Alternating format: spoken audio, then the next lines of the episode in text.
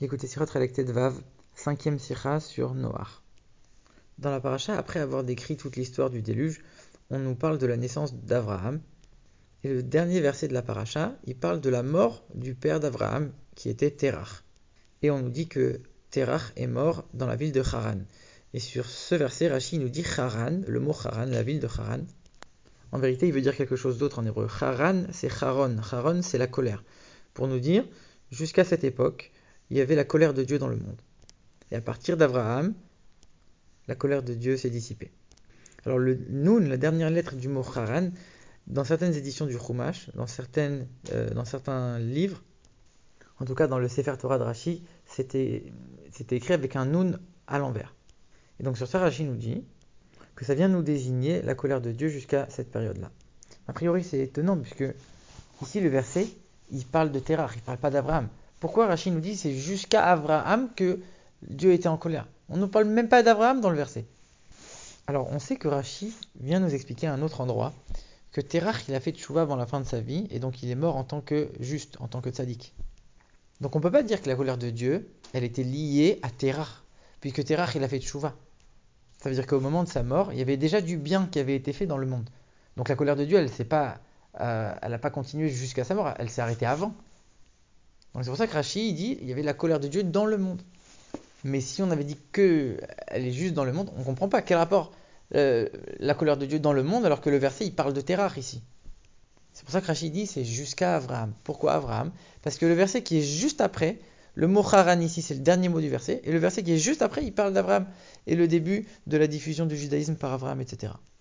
Donc c'est depuis que Abraham a commencé à diffuser le judaïsme que la colère de Dieu s'est dissipée, donc bien avant la mort de Terach.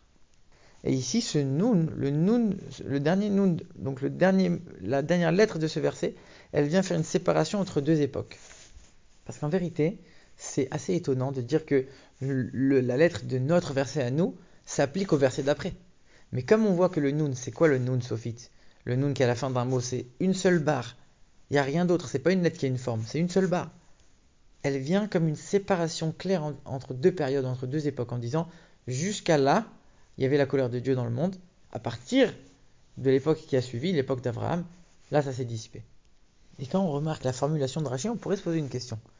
Rachid, il aurait pu dire la colère de Dieu, elle a duré jusqu'à la fin de l'époque qui est présentée dans la paracha de. Mais Rachid ne dit pas ça. Rachid dit la colère de Dieu, elle s'est arrêtée avec Abraham. Au lieu de dire elle a duré de telle date jusqu'à telle date, elle a continué jusqu'à telle période, Rachid dit elle s'est arrêtée à cette période-là. Pourquoi Rachid choisit cette formulation? Encore une fois, la réponse c'est exactement comme on l'a vu au début. On voit que, euh, le père d'Abraham, Terach, il a fait tchouva avant la fin de sa vie. Parce qu'Abraham avait déjà commencé à diffuser de la lumière. Au moins, le rabbi dit au moins 60 ans avant la mort de Terach. Donc ça veut dire que la colère de Dieu à ce moment-là, elle s'était déjà arrêtée puisqu'Abraham avait déjà commencé son travail au moins 60 ans avant la mort de Terach déjà. C'est pour ça que Rashi il souligne le fait que la colère de Dieu s'est arrêtée à ce moment-là. Maintenant, le rabbi pose une question très simple. A priori, pourquoi la Torah a besoin de nous préciser que cette période-là, toute cette période-là, c'est une période où il y avait la colère de Dieu dans le monde? On sait que c'est une période où les gens, ils ont fait d'innombrables fautes. Ils ont fait l'idolâtrie, ils ont volé, ils ont eu des relations interdites, ils ont fait toutes les, fautes les plus interdites, les, les plus graves. C'est évident que à ce moment-là, il n'y avait pas la, joie de Dieu, il y avait la colère de Dieu dans le monde. Pourquoi? La Torah a besoin de nous le dire Parce qu'en vérité, quand on regarde un petit peu toutes ces parachiotes dans le Chumash, on voit que c'est une période où les gens vivaient très longtemps. Donc on aurait tendance à penser, quelque part, si Dieu les a fait vivre si longtemps, c'est qu'ils devaient sûrement avoir un quelconque mérite. D'accord, ils ont fait des fautes, mais peut-être qu'ils avaient d'autres mérites. Peut-être qu'ils respectaient leurs parents, comme on peut le voir dans certains endroits. Peut-être qu'ils étaient tous dans la paix et dans l'union, comme on peut le voir avec la tour de Babel. Et ce mérite, quelque part, il amène de la joie à Dieu. C'est pour ça qu'ils ont eu une, très longue vie. Ici, la Torah vient te dire surtout pas, surtout pas. C'était une période où, malgré les apparences, il y avait bel et bien la colère de Dieu qui régnait dans le monde, à cause des fautes qui étaient commises par tous les hommes. Alors à ce moment-là, pourquoi ils ont vécu tous si longtemps? On n'a pas de vraie réponse, on ne peut pas vraiment le savoir, on n'est pas dans les contes de Dieu. Mais il y a un avis qui peut dire que éventuellement, comme Adam Arishon, le premier homme, c'était celui qui avait été créé par les mains de Dieu, il était obligé de vivre si longtemps. On ne pouvait pas passer de 900 ans à 70 ans tout de suite. Donc, plus les générations ont commencé à, s'éloigner de la naissance de Adam, plus la, durée de vie a commencé à devenir de plus en plus courte. Alors quand on regarde le commentaire de Rachid d'après le sens simple, on ne voit pas de raison claire à, la question pourquoi ils ont vécu si longtemps. Mais il y a toujours des parties un peu cachées de la Torah, un peu, un peu plus profondes dans les commentaires de Rachid. Et ici, le rabbi, grâce à certaines explications de Kabbalah, de Chassidut, il va nous donner une raison un peu plus profonde. On nous dit qu'il y avait 26 générations avant le don de la Torah. Et on nous explique qu'il y avait une très grande différence entre les 20 premières et les 6 suivantes. Les 20 premières, c'était une époque où il y avait un certain niveau de divinité qui brillait dans le monde. C'est quoi ce niveau? C'est un niveau qui est tellement élevé et qui n'a aucune connexion, aucun rapport avec le monde. Pour ce niveau-là, le bien et le mal sont exactement les mêmes. Il n'y a pas du tout de différence. Je rentre pas du tout ma tête à l'intérieur. Je suis tellement déconnecté de la chose que pour moi, les deux sont identiques. Je ne vois même pas la différence tellement c'est un niveau qui n'a rien à voir avec le monde, qui est complètement séparé du monde. Comme le mal et le bien sont identiques, alors il n'y a pas de punition pour les fauteurs. Par contre, à partir des six générations suivantes jusqu'au don de la Torah, c'était un niveau de divinité qui avait complètement imprégné les niveaux les plus bas de la création et toute la nature et la matérialité du monde.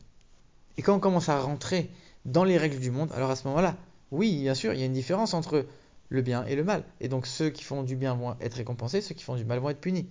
Et c'est pour ça que Rachid dit Charon Af. En vérité, le mot Charon, il veut déjà dire la colère. Charon Af Shel Makom, la colère de Dieu. Pourquoi Rachid dit Charon Af? Il rajoute la colère Af. Af en hébreu, ça veut dire le nez. Parce que le mot Af, il désigne ce niveau spirituel très élevé, justement. Ce niveau qui ne fait pas de distinction entre le bien et le mal. Et d'ailleurs, il y a un autre endroit dans la parashat Béchalach où Rachid explique que ce mot-là, Charan, qui vient de la, de racine chara, en vérité, on peut l'associer avec deux mots. Soit avec le mot af, qui, comme on l'a dit, ça, désigne le nez, soit garonne, la, gorge. On sait que la gorge, le cou en général, c'est ce qui désigne Amalek, c'est-à-dire ce qui empêche la connexion entre la compréhension et le ressenti du cœur et la pratique. Ça veut dire qu'on va comprendre quelque chose, on ne va pas forcément le mettre en pratique, pas forcément le vivre au quotidien. Mais c'est pas de ça qu'on parle ici du tout. Ici, on parle de af. Rachid dit Haron af, le nez. Pourquoi le nez? Parce que la Chassidoute, elle explique que les odeurs proviennent d'un niveau qui est encore plus haut que la sagesse. C'est quelque chose qui est même imperceptible. Et donc c'est au-dessus de tout. Ça fait référence justement à ce niveau de divinité qui était au-dessus de tout, qui faisait pas de distinction. C'est pour ça qu'on a dit que Af, ça désignait ce niveau, comme on l'a vu auparavant. Maintenant, on comprend bien pourquoi la distinction entre ces deux périodes elle se fait avec ce nun, ce nun final du mot haran qui sépare entre ces deux périodes. Parce que le nun, ça désigne le chiffre 50. Nun, c'est la valeur numérique de 50. Ça désigne les 50, les 50 portes de Bina. C'est-à-dire c'est un niveau spirituel extrêmement élevé. D'un autre côté, le nun, c'est la seule lettre qui descend aussi bas. Ça veut dire qu'on prend le niveau qui est le plus élevé et on l'amène dans le niveau le plus bas. Ça désigne exactement cette transition cette qu'il y a eu entre ces deux époques. La première époque où les forces du mal, elles pouvaient avoir un, certain apport quelque part, puisque c'était tellement haut qu'il n'y avait pas de distinction entre le bien et le mal. Et ensuite, on a pris ce niveau, on l'a amené dans les niveaux les plus bas du monde. Et là, c'était fini, les forces du mal, ne pouvaient plus se nourrir. C'est pour ça que même dans le Likutet Torah, l'Admorazaken, il explique que quand on dit le verset au Botit Bakun, il faut s'attacher à Dieu, on va s'attacher à Dieu. Le Nun de Tidbakun, c'est exactement la même chose. On va s'attacher au niveau le plus haut par les choses les plus basses. On ne peut pas dire je suis juste attaché, attaché en potentiel et je vais rien faire dans la pratique.